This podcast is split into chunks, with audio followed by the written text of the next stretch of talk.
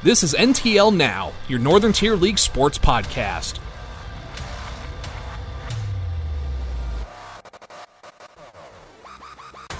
NTL Now is brought to you by Circle W Sports, the new name in the game for high school sports. NTL Now is also brought to you by Endless Mountains Brace and Mobility and Mansfield University. Now let's join the hosts of NTL Now, along with Joe Carrion. Here's Shane Wilbur.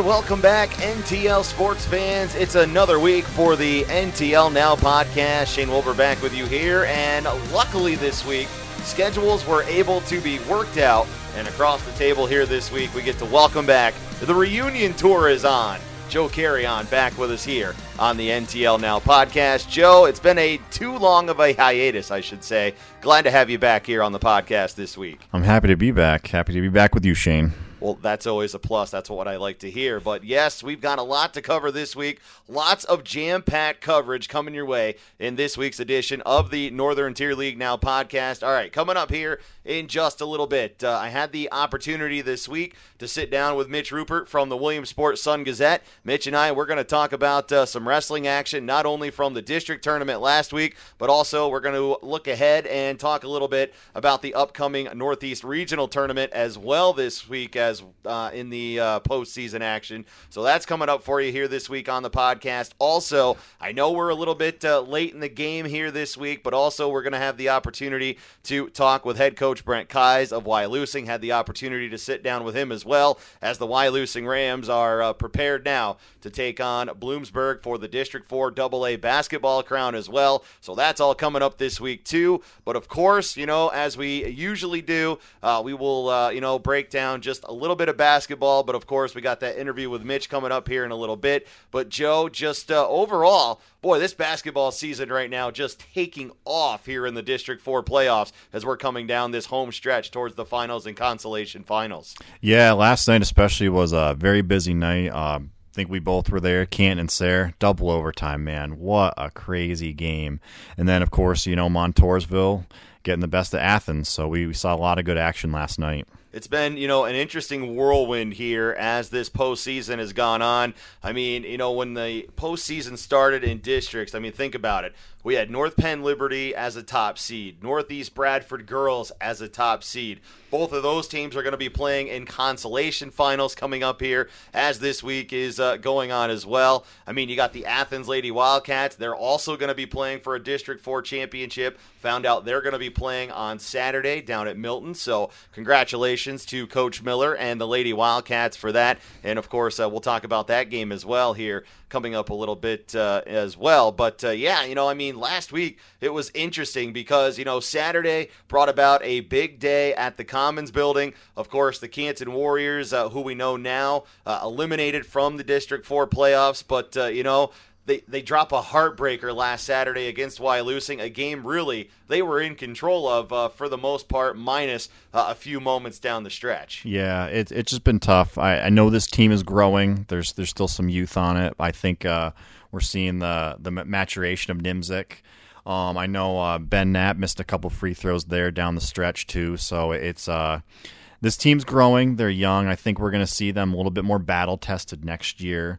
But last night, especially against Sayre, I think it was kind of the story of Zach Moore from Sayre. Man, he just uh, kind of took over the game. He had a couple clutch three point shots there uh, before things were over, and that really I think was the difference. You know, Sayre I think was trying to look to see who was going to to score for them, but you know Zach really took it over there at the end. That was really one of the more clutch performances I have seen out of an NTL sharpshooter than what we saw last night out of Zach Moore. And you know, as we uh, you know project after last night and kind of uh, you know reflect on it, I think something that kind of gets lost in the shuffle of all of that uh, you know scoring and just adrenaline and passion that we saw in that game last night.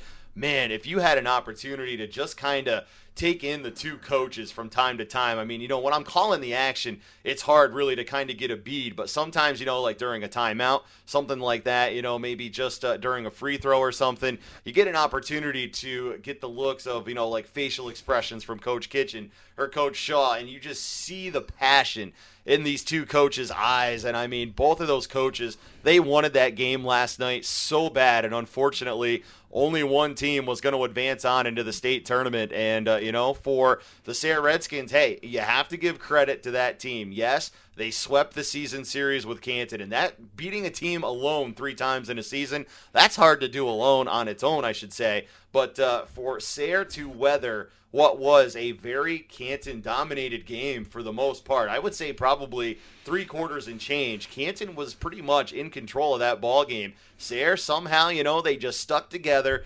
Credit to uh, Coach Shaw, they stuck with the game plan, and then with like about a minute 35 left, it became the Zach Moore show, and that kid just took the Redskins on his back. He got them into overtime, and from there, you know, the Redskins, they just kept scrapping, they just kept battling, and eventually it was Sayre who clinched their spot in the PIAA state tournament next week. And of course, now, you know, they await the uh, District 2 champion, and uh, that's who they're going to play next week in the opening round of states. Yeah, it was a very, uh, very well deserved win.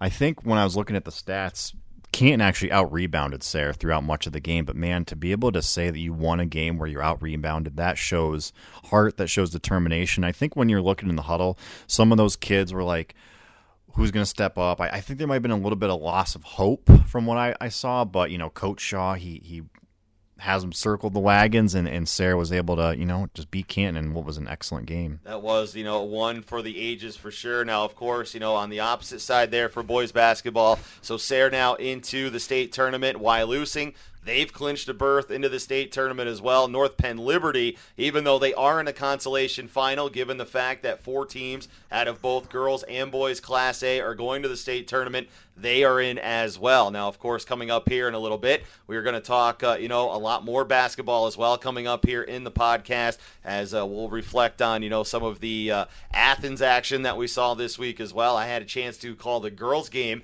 uh, their semifinal with Shamokin. Uh, that came up uh, to this past Tuesday night uh, down at the Magic Dome in Williamsport, so we had an opportunity to see that. Also, of course, the boys, uh, they were the second game of the doubleheader at the Commons Building against Montoursville. Athens boys still with a consolation final as well to play to get themselves into the state tournament too. So yes, a lot of Northern Tier League basketball still to talk about here in the District 4 playoffs, but of course as I said, you know, we've got a lot of wrestling to recap as well. So coming up with that, we're going to take a quick timeout here and when we come back, it'll be an interview with Mitch Rupert as we discuss the Northeast Regional Tournament this weekend. We'll reflect a little bit on the district tournament from last weekend and of course, tune in and listen as Mitch shares his thoughts on the Sheldon Seymour uh, 120 pound uh, semifinal from last Saturday as well, and uh, project forward to uh, what Seymour awaits in that 120 pound bracket coming up this week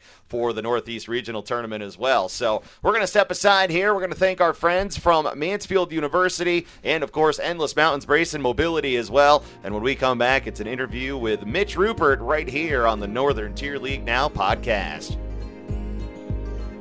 At Mansfield University, newly reduced tuition and housing rates make a great education even more affordable.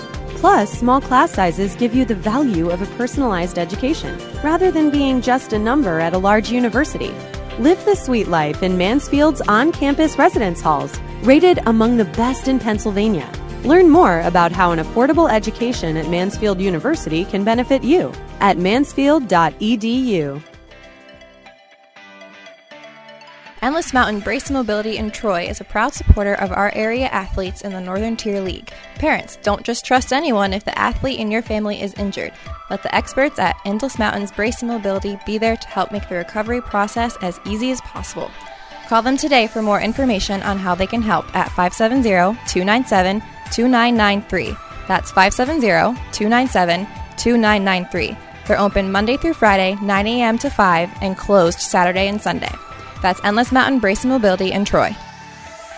All right, and as we continue on here with the NTL Now podcast this week, of course, as promised, a lot of good wrestling discussion here this week, and for that, we bring in Mitch Rupert. Of course, we'll talk with Mitch now about uh, you know a little bit of the district tournament from last week, and of course, talk a little bit about the regional tournament uh, coming up this week. But uh, Mitch, as we welcome you in, uh, I think it would be remiss of me if, you know, I don't start where I know a lot of people were stunned and or shocked from this past weekend.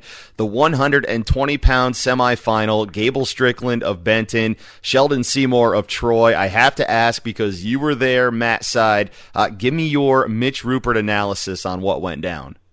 My Mitch Rupert analysis was I grabbed the arm of whoever was sitting next to me, and I think it was Pete Hardenstein and uh, I said, "Oh my God, this is really going to happen," you know, because I, I it, it's not that I didn't think Gable Strickland was capable of that. You know, I think the he, he kind of had two forces at work there. Gable Strickland is a big 120 pounder. He wrestled 126 all season, came down for the postseason. Sheldon Seymour is a smaller 120 pounder. My guess is, without seeing the weigh-ins, he could probably get to 13 if he wanted to.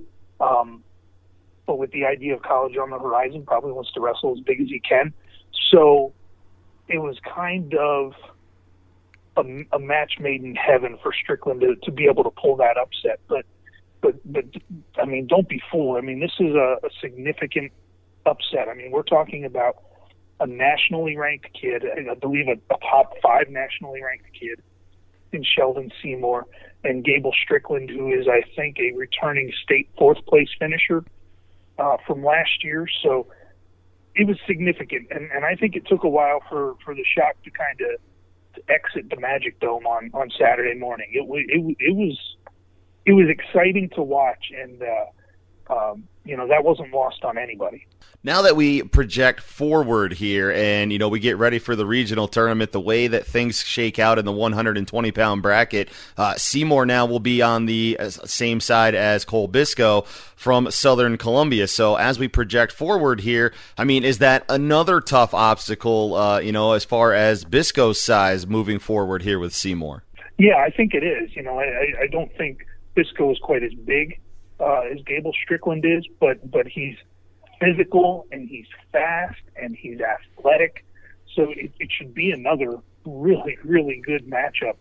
Um, you know, it, it, Colt Biscoe is a returning state runner-up. I mean, this kid's no slouch. It's it's not a shock that that he went through that district bracket last week and came out the champion. I mean, this kid is really, really good, and he probably goes unnoticed in that lineup because we spend so much time talking about the Garcias uh, and Cade Lynn and even Lear Quinton, um, you know, the older guys who have been around so lot, uh, been around so many years.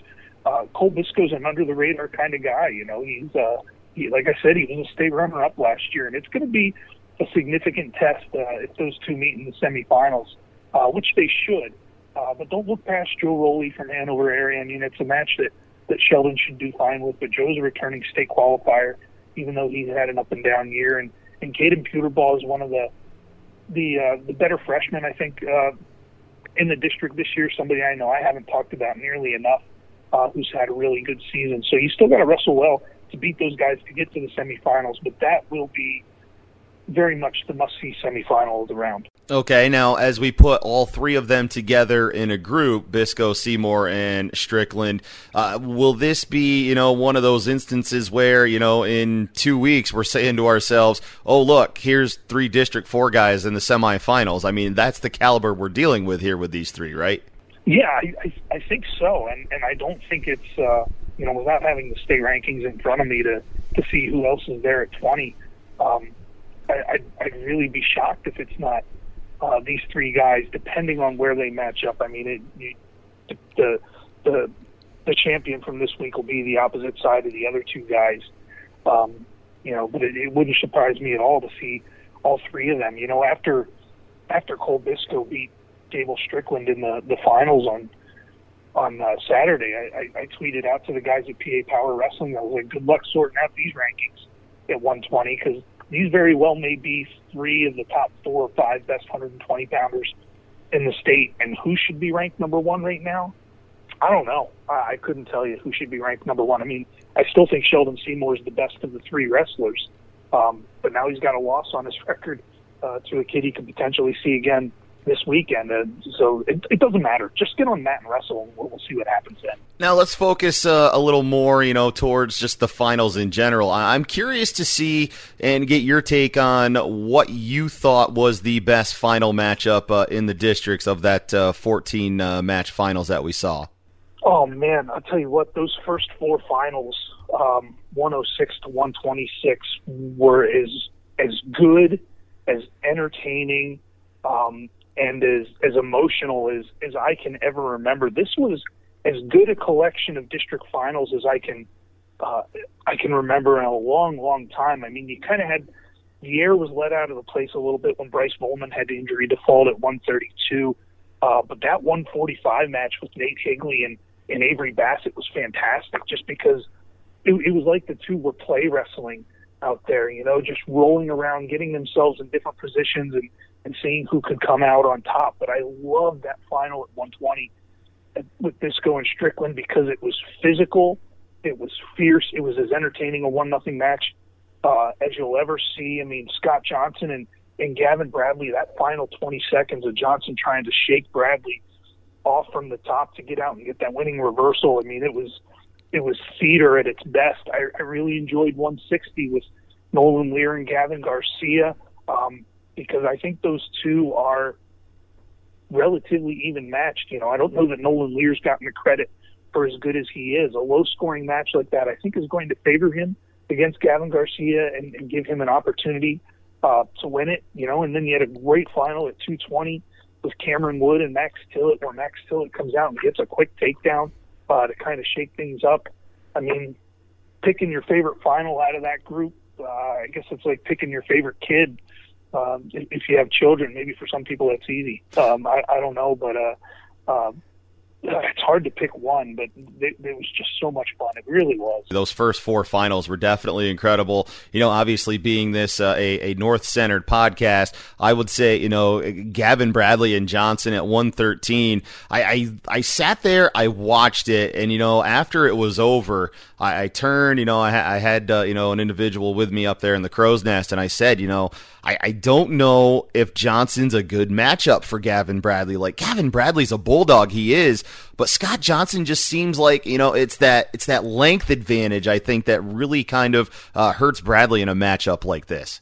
You know, the thing I think that gets people that shy away from Gavin Bradley is he's so physical and he's so strong in, in what he's able to do that I think he kind of is able at times to beat kids before they even wrestle. I mean, because not only that, I mean, he just looks mean too, and, and, and he's a great kid and, and he's a great wrestler. And I just don't think Scott Johnson is phased by any of that just because of all the wrestling he's done in his career and, uh, you know, leading up to, to his first year here um, at the district level. But, you know, I even tweeted at one point after that match, I thought Gavin Bradley wrestled about a perfect second period.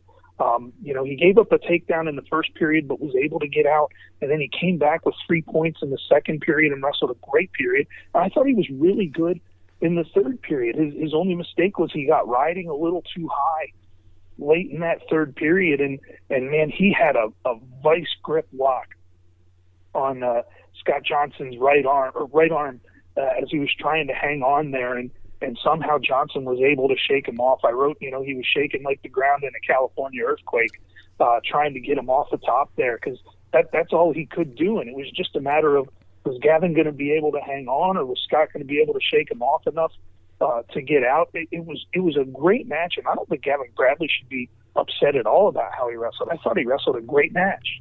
That was definitely one of the best uh, finals that we saw there in the early going for sure. And of course, uh, you know, won't be surprised at all if uh, indeed that is the final that we will see again coming up here for the regional tournament. Now, of course, uh, you know, sticking with, uh, you know, the north side of things, Nate Higley to me at 145 pounds. I feel like there is kind of a new maturity with Nate Higley this year and a refocus after the disappointing end of last year. Now, of course, you get an opportunity to talk with him from time to time. What's the sense you get out of Higley for this year?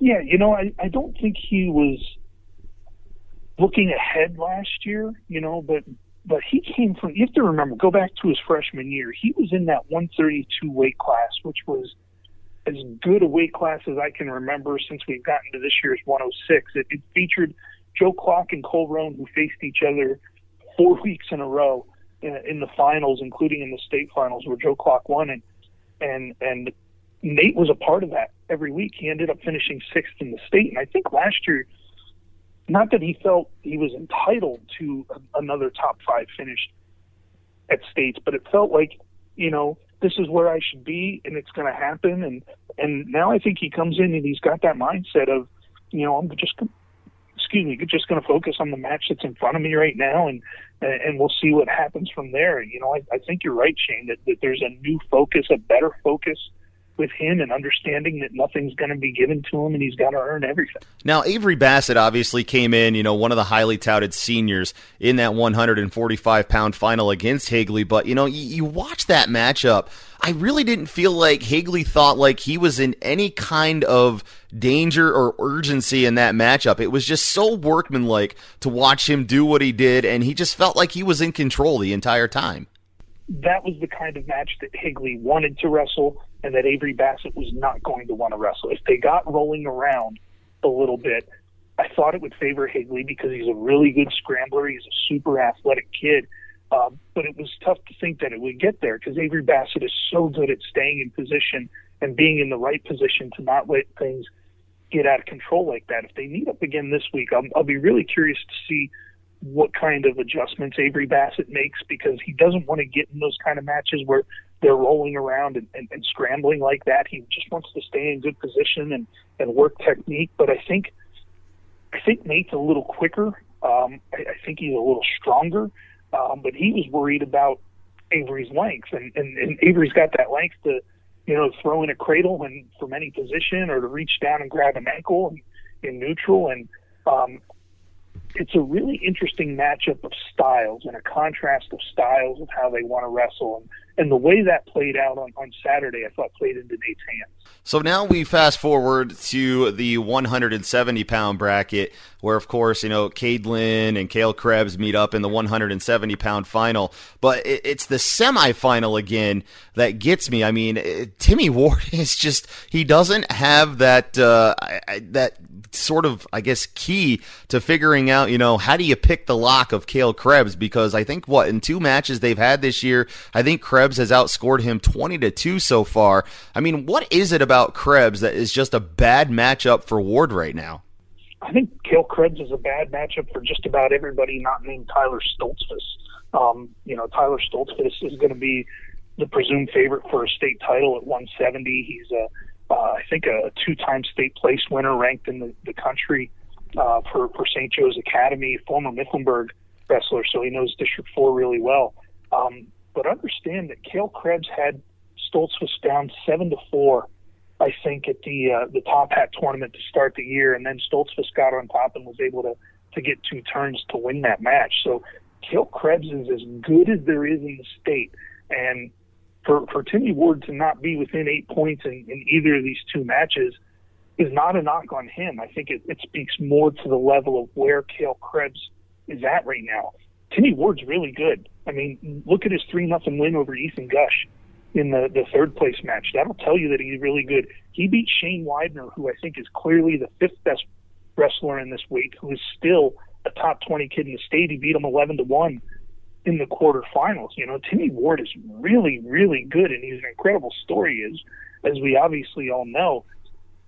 These four guys at 170, if they're all four on the podium in Hershey, I'm not going to be the least bit shocked. Uh, I was really impressed by Athens's Alex West at 182 pounds. You know, you look at it going into this weekend, he is 30 and 9 right now as a 182 pounder for a senior season. This might be the quietest 30 win season of an NTL wrestler I've seen in the longest time. And he just, you know, goes out, handles his business, and, you know, he takes a solid third place finish uh, out of that district tournament.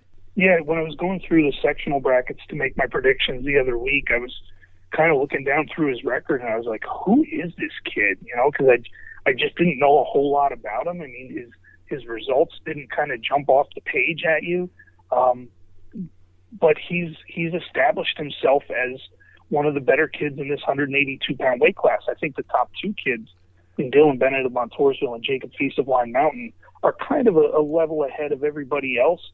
But the the fact that that Alex West has beaten uh, Derek Atherton Ely twice in the last two weeks says a lot. Um, he got a win over Tristan Ditzler from Muncy, who's wrestling really well right now. He beat Mike Cook of Danville in the quarterfinals uh, on on uh, Friday night. I mean, he's he, he's just posted results in in all the biggest matches that he's had to wrestle this week, these last two weeks, and it, it's been really impressive. And you know, I think people are learning about who Alex West is really quickly, um, even if they don't know his story for for what he's done this year. Now, when I look back and think about this district tournament, uh, I think, you know, when I, I go to surprises from the weekend, I thought Logan Newton would get out of the 152 pound bracket, you know, and I thought a top four finish for him would be, you know, uh, about right where he should be. I, I got to say, I, w- I was surprised to see him make the 152 final, but at the same time, you know, I don't see any reason why uh, he might not get back there this week and uh, rematch with Barnes again. Well, I'll tell you what. I think he got a, a really good draw in the regional bracket. I was, I was as I was going down through those earlier this week. If you look at um, the the bottom half of that bracket, you have Devin Dean, Christian Good, and Wesley Barnes, who are all top 18 in the state. On the top side, Matthew Leslie from Western Wayne. He's a uh, uh, an experienced guy who's been here at regionals before, but I think he's he's a beatable kid.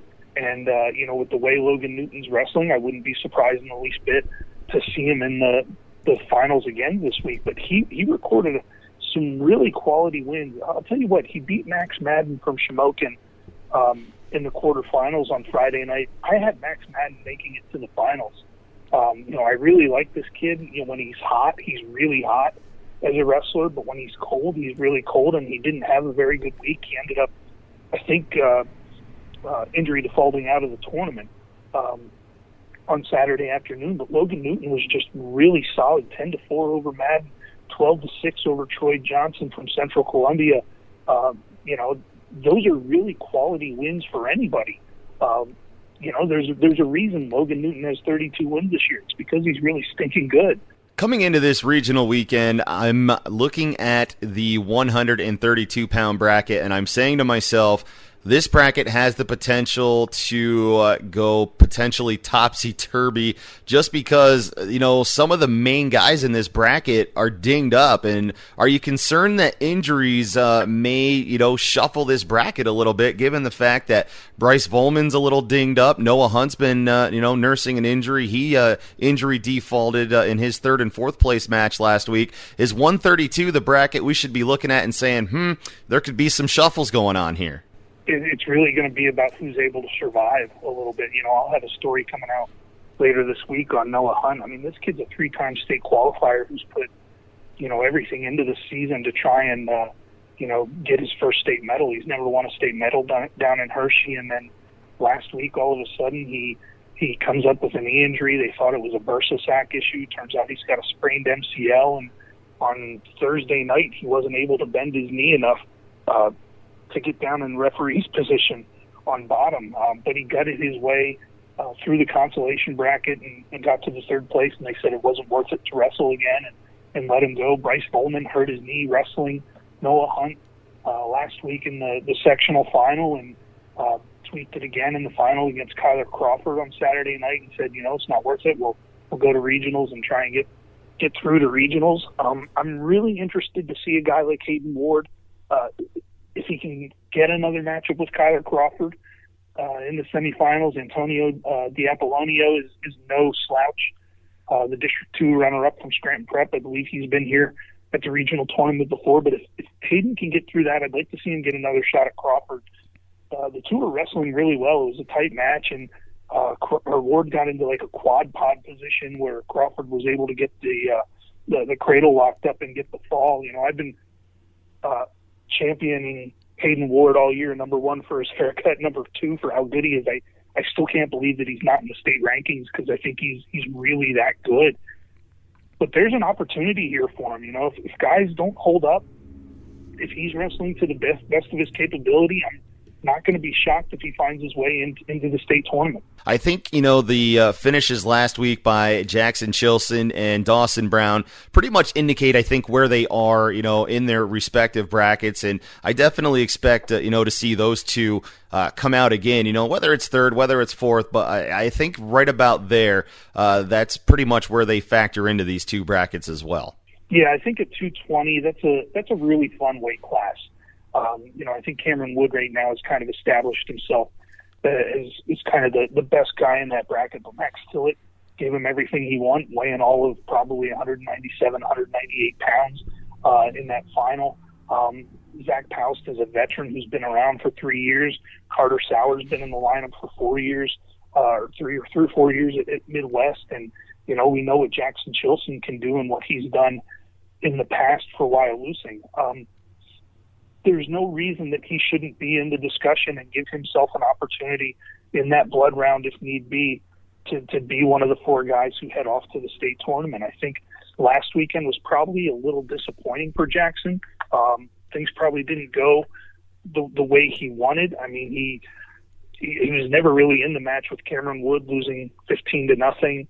Um, he got a nice win over Trevor Williams in the consolation semifinals and and was in a really good bout with with Zach Paust for the third place match. You know, so it, it, it probably wasn't the finish he had, he had envisioned or hoped for, but he established himself as as one of the guys who should be battling for a state tournament berth. Same way with Dawson Brown. I mean, those guys at Northeast Bradford, we don't see a whole lot of them down here this way in the district. You know, so you're you're still kind of curious about where he is and, and, and just how good he is, even though we've seen him for a couple years. We know that he's a really solid wrestler.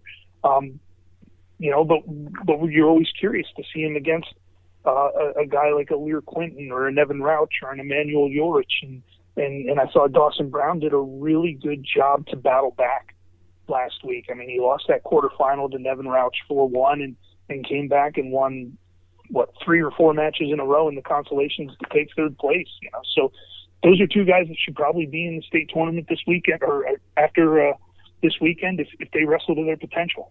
Okay, so you know, as we continue on, I look at you know two of the Northern Tier League guys who really have to battle, and you know we we've got Riley Parker of Canton, Clay Watkins of Towanda, both of these guys, you know, coming in as the five uh, seed out of District Four here. You know, when you come in with that, uh, you know, ranking, you are going to have to battle for the weekend. I, I, think you know both of these kids have the talent to battle. I, I just, you know, I can't sit here and say, you know, they're definitely going to make it out, but I think they can definitely make it interesting, uh, both as five seeds this weekend. I think the the big key for Riley Parker is going to be if he can maybe win that first match on Friday night. You know, Zach Stewart's a, a quality kid who's been around, but I think that's a, a potentially winnable match for Riley Parker. And if you get yourself into the semifinals, um, you know that all you need is one win. Then you know against Clayton Reed, probably from from Mifflinburg, um, to to get yourself into state. I mean, Clay Watkins, uh, you know, sorry to say, but you're going to have to come back through the consolation bracket. You know, you're wrestling against Gage Garcia in that first round, so you're going to have to come with your best wrestling in that consolation bracket uh, to to get yourself to Hershey. You know, it's uh, it's it's all about you know having your best stuff at the best time of year. I mean, we saw with Dylan Bennett from Montoursville last year, a kid who was a district champ and didn't make it out of the regional tournament. If you have a bad weekend this weekend, it, it's going to bite you in the butt, you know. But those are two kids that are more than capable uh, of wrestling at this level, and not only wrestling at this level, but winning at this level. And and uh, you know, if they're able to do that, they're going to give themselves a shot. We'll stay right there in that 195 pound bracket, and I think if you told Canton's Garrett Storch, hey. 55 seconds of mat time will get you in a great position to make yourself uh, into the state tournament. The bad news is you're going to have to have those 55 seconds with Gage Garcia. I think Storch is going to take that because even though you know Gage Garcia, you know put the put the fall down in 55 seconds, man, did Storch get a great draw for this regional tournament to uh, what I think is going to land him inevitably back into the finals again. You know, I've I've gone through a gauntlet of emotions for Garrett Storch in the last couple of weeks. You know, the the whole idea of him going up to 195 was kind of you know, ride Gage Garcia's coattails to states and then just see what happens when you get to Hershey. And then last week we had the incident where, where Tyler Waltman had to scratch out the number five ranked kid in the state at 182. And then you're thinking, man, 182 is wide open. If he would have stayed at 182, then he'd probably given himself a better chance. But by getting to the finals last week, just like you said, Shane, he got himself a great draw. He is without a doubt the favorite to come out of that 195 bracket um, and, and get himself to the state tournament. But but don't sleep on Damon Backus. I think he wrestled a really good tournament uh, for Mount Carmel uh, last week in that uh, uh, that 195 weight class, and uh, you know he, he's a he's a tough kid. He's a funky kind of kid, and uh, you know he's going to have something to say if he, he meets Garrett Storch in the semifinals.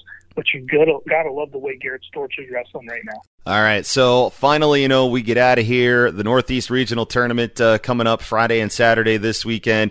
I know everybody's going to buzz about the 106 pound bracket, and that uh, is, you know, obviously uh, well earned, you know, with all, all, the talent that's in that bracket. But I still think for me, the top storyline going into this weekend is what shakes out of that 120 pound bracket with Seymour, Biscoe, and Strickland. I'm curious to see it, and all eyes have to be there as well yeah, if you don't think all eyes are going to be on that Biscoe Seymour semifinal, then, then then you're just lying to yourself. I mean, that's the the one where you're really going to want to see where Cole Biscoe is. I mean, the reality is Gable Strickland had to go through a state champ and a state runner-up last year if he wanted to be a district champ. You know, Cole Biscoe just had to beat Gable Strickland. You know, this week Biscoe and Seymour, they're going to have to go through each other and then go through probably Gable Strickland in the finals if they want to be a regional champ. That's a lot to ask in, in a short amount of time for those guys. Maybe it's a benefit for Gable Strickland to be on the other side. Maybe he's a little pressured if he's able to get into the finals this week. But all eyes are going to be on on how those three shake out.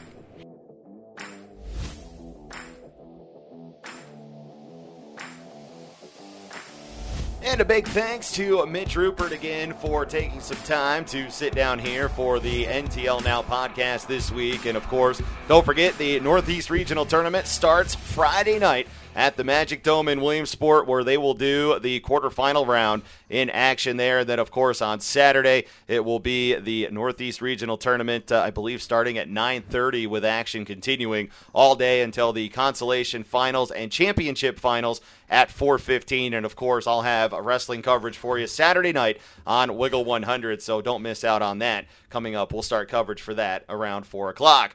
All right, Shane Welber and Joe Carey on here with you this week on the NTL Now podcast, and of course, as we uh, you know transition again back from some wrestling talk into more NTL and District 4 basketball talk here. Of course, still to come here this week in the District 4 playoffs. It is consolation final action this week as both the Northeast Bradford Lady Panthers and North Penn Liberty Mountaineers get ready for consolation final action, and they're actually going to have to take on uh, the Griffins of Sullivan County in either game. I'm a little more surprised, I think, on the girls' side, given the fact that both Northeast Bradford was the uh, top seed and Sullivan County was the two seed coming into this tournament. And apparently, Northumberland Christian said, Here, hold my soda pop. And they have blown up the entire bracket.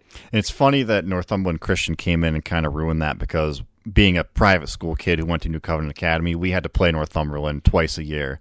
And they have a, a stellar basketball program, one that can compete with these D4 teams. And then same with Meadowbrook Christian, who you've we've seen them play a lot of our um, D4 hoops and NTL hoops teams. But yeah, it, it's just crazy to see when these these private schools decide to come in and be in the tournament and just and just blow stuff up. But it's uh that's why it keeps it interesting. I, I think that Liberty probably could have been more attuned to to beat that squad, but like I said, it's uh I know North North uh, Northumberland likes to you know run and gun, so uh, it's it's tough to uh, kind of keep up with those guys. Well, it was interesting because you know like last week uh, Thursday night, Hughesville was hosting Troy, and that's where uh, I was covering Radio for districts that night. And I was talking with Chris Massey, and obviously you know from the Sun Gazette, and I have not seen or heard of anything of Northumberland Christian like ever. I mean, they've never declared for districts. They haven't played. I couldn't tell you the last time they ever played in the District 4 tournament.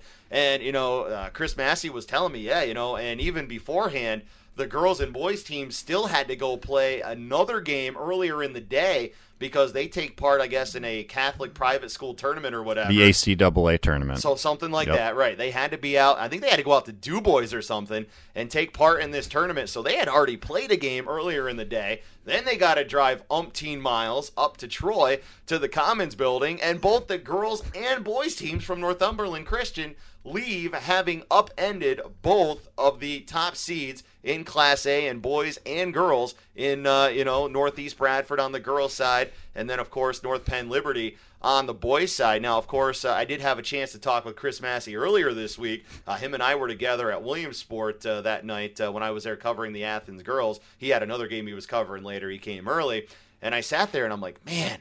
I just can't believe Northumberland Christian came to the Commons building and took down two number one seeds. And, you know, I mean, it probably wasn't as much of a surprise on the girls' side. I had heard that they had been really building uh, for this coming season. So, you know, the girls were really, you know, dominating uh, for Northumberland Christian. But for the boys to beat North Penn Liberty, I think was really the stunner, be, just because of how dominant they had been all season long. And, you know, they just have that right combination of talent. You know, Noah Spencer is probably one of the most underrated players probably in all of District 4. And, you know, for him and, and North Penn Liberty to uh, be upended and not be in the championship final against Newman, you know, I, I think that was, you know, I'm not saying betting wise, but, you know, I'm saying, you know, if a lot of people were having office pools or whatever, you know, that was probably the predicted final. And, you know, now, you know, you've got North Penn Liberty and uh, Northeast Bradford now playing in the consolation finals, and now they're getting ready to uh, just play for where their seating is going to be in states, and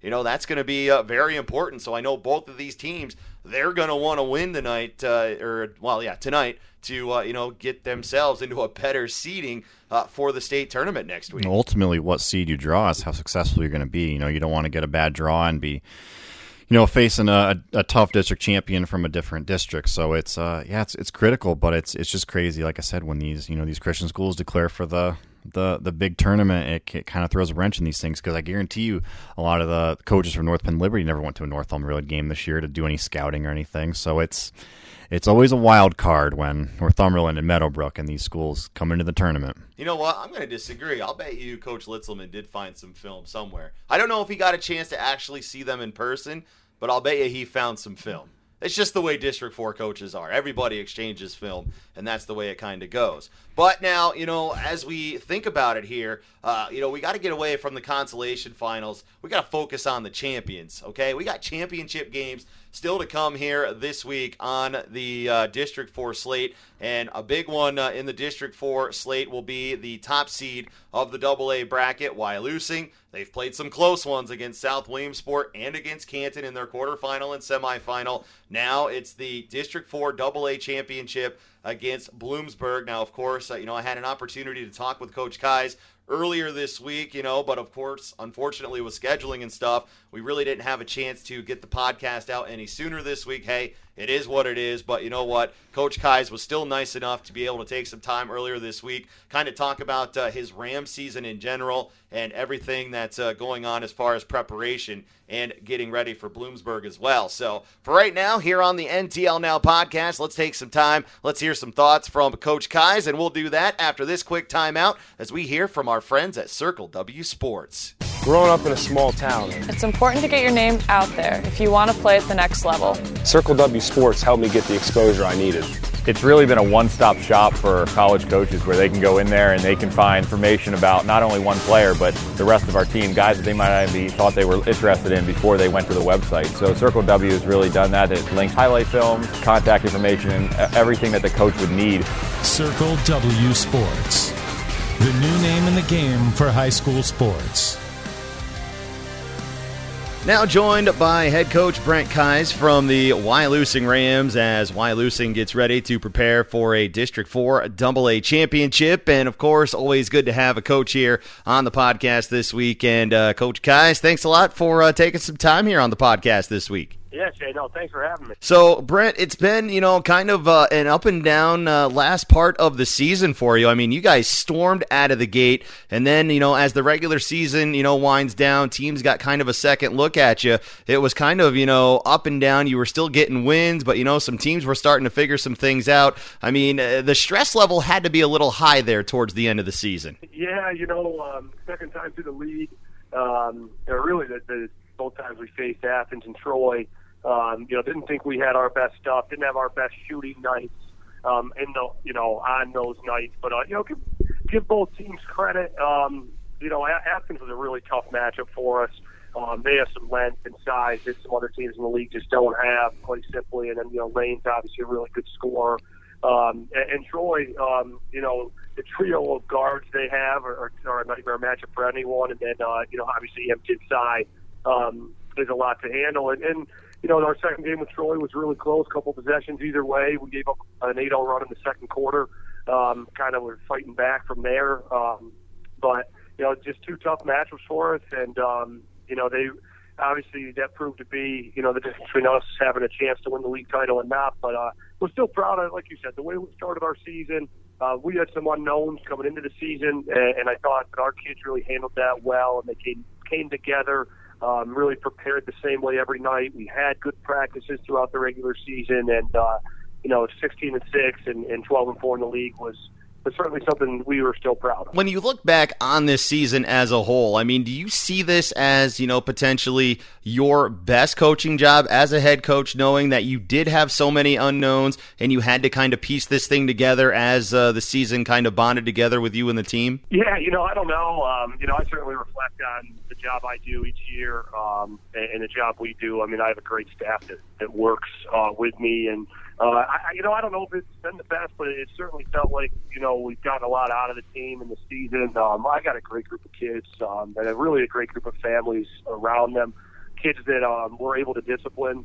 Um, you know, they definitely have that at home um, as well, and um, really unselfish kids. But probably my most unselfish team, and that's certainly not a knock to any other team I've coached. I've loved all the kids I've coached here the last six years, but this team genuinely does not care who scores. Um, they they move the ball, they share the ball, they play together. Um, and you know that that's been a lot of fun, and and a, a lot of community support and student support here at the school. We've had really nice crowds and student sections and everything all year. So I think that's just a little bit of a, a byproduct of what we got going, and we're excited to have a little momentum within the program. You've had a tight semifinal matchup with Canton, a close quarterfinal matchup with South Williamsport. I mean, do you feel like your team is as mentally focused, given the fact that you've been through these two battles so far in your first two playoff games, that you're just mentally mentally tough and ready to go here for this championship final? Yeah, um, you know, we, we drew South there as the eight seed. They might have been one of the better eight seeds we probably could have drawn out of any of those teams there from like seven to ten or eleven within the district. But they play they play a really tough league. Um, you know, they're in the VHAC uh, Division Three. They played Bloom and Hughesville and Mount Carmel and all those teams twice. Warrior Run, um, and they, you know, they were tough. Um, and they, they had a guard um, they had a senior guard um, who was really tough, and we obviously we did our homework. We prepared for them all week, and and um, they're pretty good defensively, pretty scrappy. Of course, some of their role guys are a little young. I think another year or two they're going to be really solid. But um, I just think for us, we kind of had the old saying: we just had to get the monkey off our back. Um, it was our first district playoff win in a while. First home district playoff game. We had a bye to the semis a couple of years ago, but our first home district playoff game since D uh, D4 went back to the format of the uh, higher seed hosting the quarterfinals. Um, so we a lot of that stuff going on, and I think um, our kids were really focused. We turned in probably our best defensive performance of the year against South Williamsport. Um, got just enough offense. Grady Cobb had a good shooting night, um, and then Canton. Uh, the atmosphere at Troy was incredible. Um, you know, both communities came out, both student bodies came out. Uh, it was loud, um, but we we settled in. We got in some foul trouble second quarter. Um, they ended up uh, taking advantage of getting the ball inside the nap, and um, you know we were down six at halftime. We we made some adjustments. Uh, we got the ball to the middle against their press and zone a little better, and attacked on the back end, and um, we're able to get some easy buckets, get the game opened up a little bit, and uh, it was just it was an exciting night. Um, but yeah, we, it was uh, you know definitely could have gone either team, but you know we were fortunate enough to just make enough plays at the end. I, I think our kids are comfortable in those situations. We played so many close games all year. Now, I think, you know, when I look at your team, that actually you match up better when playing teams outside of the league, which is what I think, uh, you know, bodes well for you going into this District 4 final. You know, I, I think you're a team that, you know, if you are in a one and done situation, that is something, you know, that you are definitely built for more if you had to play a team maybe a second go around where they are get a little more familiar with what it is you do. Yeah, I mean, like I said before, I think our kids actually have really bought into and believe in the preparation that we're trying to do. And as a coach, I'm trying to leave nothing to be desired as far as you know game planning um, for what we're going to do offensively and defensively, but also like what their personnel is like. And we try to get really specific with that type of stuff. Um, you know, we try to certainly get the big, the macro, the big picture, but we also really try to get the micro as well, and try to kind of get tendencies and really kind of little things that we can hone in on. Um, but yeah, you know, I, I think we prepare that way. I, I don't. I think other coaches probably prepare similar, um, you know, in a similar way. But I, I do think it helps you a little bit. You get out of your league; they don't know the stuff you're running quite as you know, quite as well. Sometimes that can open up some looks for you. Maybe they're not as familiar with our personnel, um, and uh, you know, you, you just uh, then it just comes down to making shots and making in-game adjustments and things like that. But I, I yeah, I mean, I, I definitely like um, we like to get out of the league and to, and to compete against other teams. Now that you know you prepare, you've got a few days rest though. I mean, are you worried that you know these few days off, you know, could could get your team into maybe a little bit of a, a rust mode, or do you you know enjoy the break, kind of give your uh, legs a little time to rest and uh, give yourself a little more freshness going into this championship final? Yeah, I, I think it, it's. Um, I think it depends. I think it could be good or bad. Um, I think it depends on how you look at it uh, your perspective for it. You know, we gave the kids off obviously yesterday. Um, now we're playing Thursday instead of Friday. There was some talk about maybe playing Friday, but we are playing Thursday, so um, that does make it a little easier. You know, we'll go light tonight with some shooting um, and some skill work. And then um, tomorrow we'll do a little more normal. We try to make everything competitive, so we'll keep it competitive, keep that kind of normal routine. And then obviously Wednesday we'll do a lot of bloom prep um, and just you know game prep for the next day. But um, yeah, it is kind of weird. You know, we we played three games a week there for two or three weeks, and then um, you know, then all of a sudden it was like, all right, we had Troy on a Tuesday, and then a week later we had Sullivan for senior night on a Tuesday. Uh, and then, you know, um, a week, well, actually a week and a day later, eight days later, then we finally play a district game. Um, so, and now, I mean, regardless, win or lose Thursday, then we'll play Saturday at 7 in our state playoff game. So it is a little bit different how we practice. We do get the kids some time off. It's a long season. Um, and then we, you know, when we're in the gym, we try to make the most of our time and just keep honing in on little things like, you know, skill work and skill development, and then certainly game prep as well as the games get closer. Bloomsburg, you know, they defeat Sayre in the uh, other semifinal to uh, reach their championship final. Uh, do you get on the horn with Coach Shaw? Do you say, hey, you know, you've seen us. What is it maybe that we do that we can use to expose against them? I mean, do you get some coaches chatter involved here? Yeah, actually, um, you know, definitely we try to do things like that. I've been really impressed all year with our NTL coaches. We're we're really good, um, you know, at helping each other out in those situations. And, and we got a group of guys right now that they all um, do do their homework. They all scout. They all care about it. Um, and I had a, actually had a, a handful of coaches call me yesterday um, on Sunday just to you know congratulate our team and. You know that meant a lot, but then yeah, definitely have some some coaches uh, talk. Uh, you know, I know um, you know, some coaches from outside of the league as well that I try to communicate with a little bit. Um, and you certainly build those relationships, makes it fun, but also, you know, productive to be able to kind of talk hoops and, and see what you can figure out. So, yeah, a um, little bit of, uh, you know, conversation. Devin, actually, they had played them a couple weeks ago, so he knew them pretty well.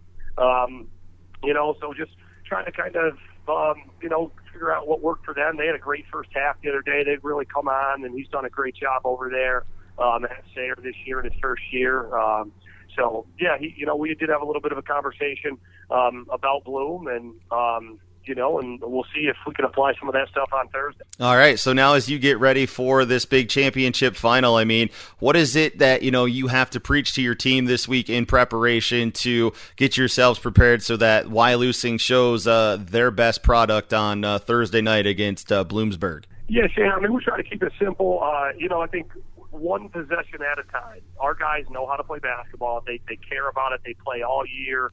Um, and, you know, we, we think we've tried to do some of the right things in preparing them. So one possession at a time.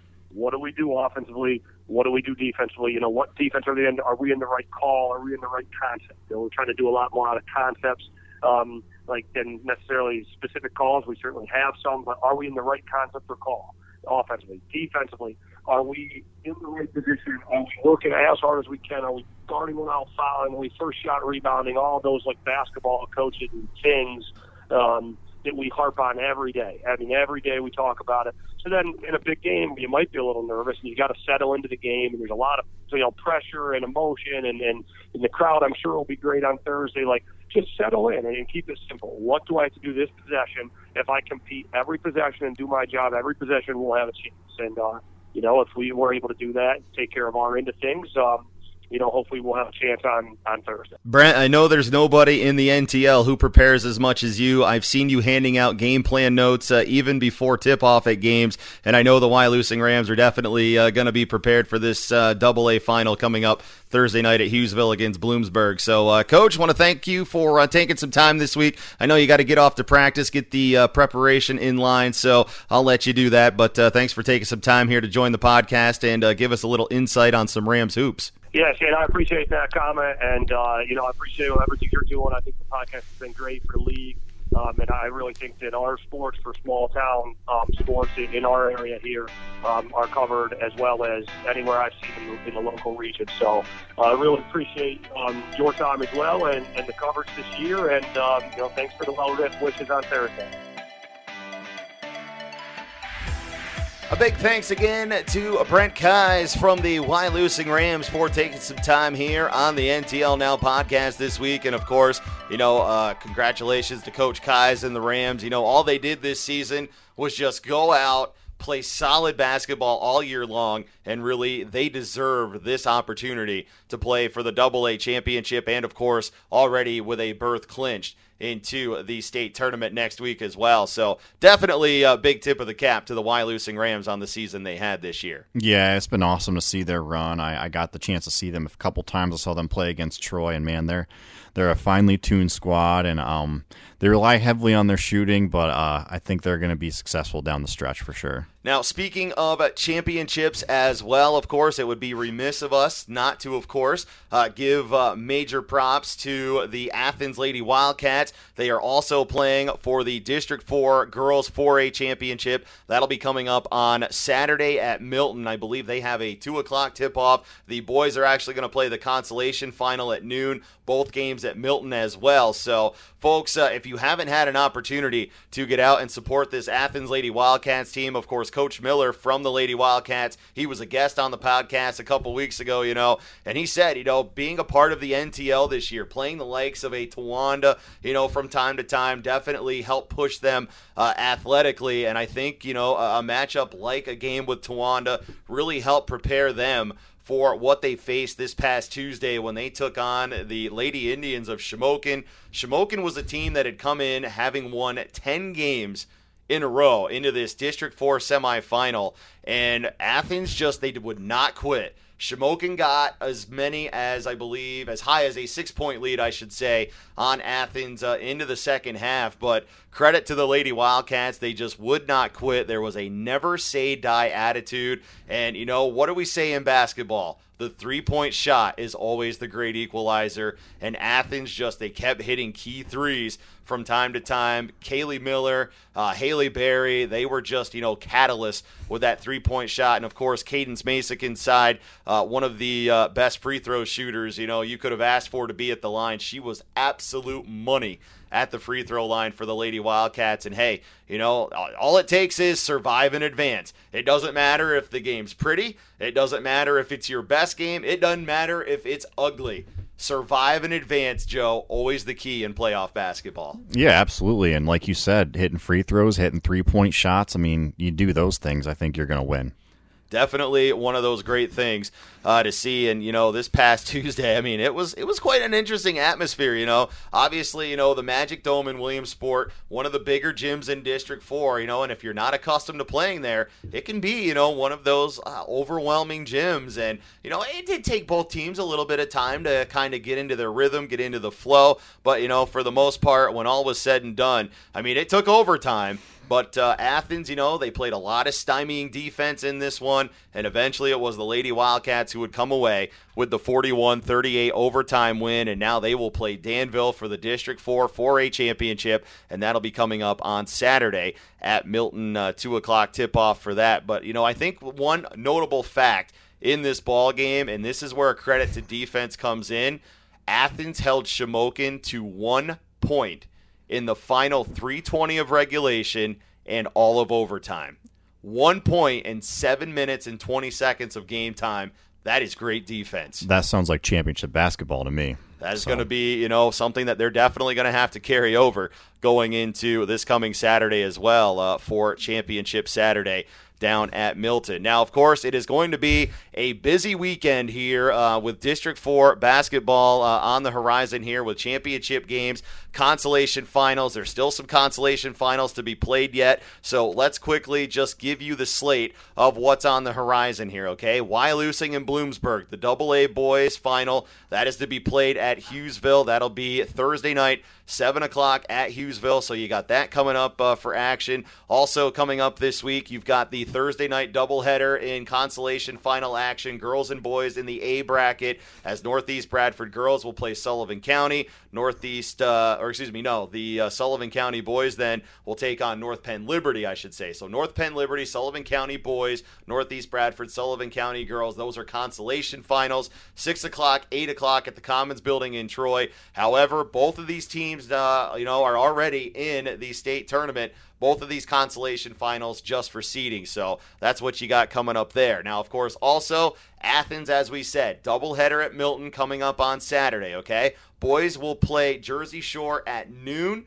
Girls will play Danville at 2 o'clock. Those games uh, scheduled at Milton High School. So make your plans for that. And then, of course, we splash in the Northeast Regional Tournament for wrestling as well. Now, the only thing I can guarantee you that I am covering on Wiggle 100 or is being covered right now on Wiggle is the Northeast Regional Finals. That'll be 4 o'clock coming up on Saturday. Now, will basketball be splashed in there as well uh, towards the weekend? Hey, I don't know yet. Uh, I know, uh, you know, the uh, consolation final games they're actually going to be covered as well. But uh, you know, the uh, as far as any of the other basketball into the weekend, not quite sure yet into Saturday, but for right now, yes, we do have uh, you know the Northeast Regional Finals covered as well. So we do have that. But man, it's just a big slate. And of course, you know, next week, then we go into the PIAA state tournament for both basketball and wrestling.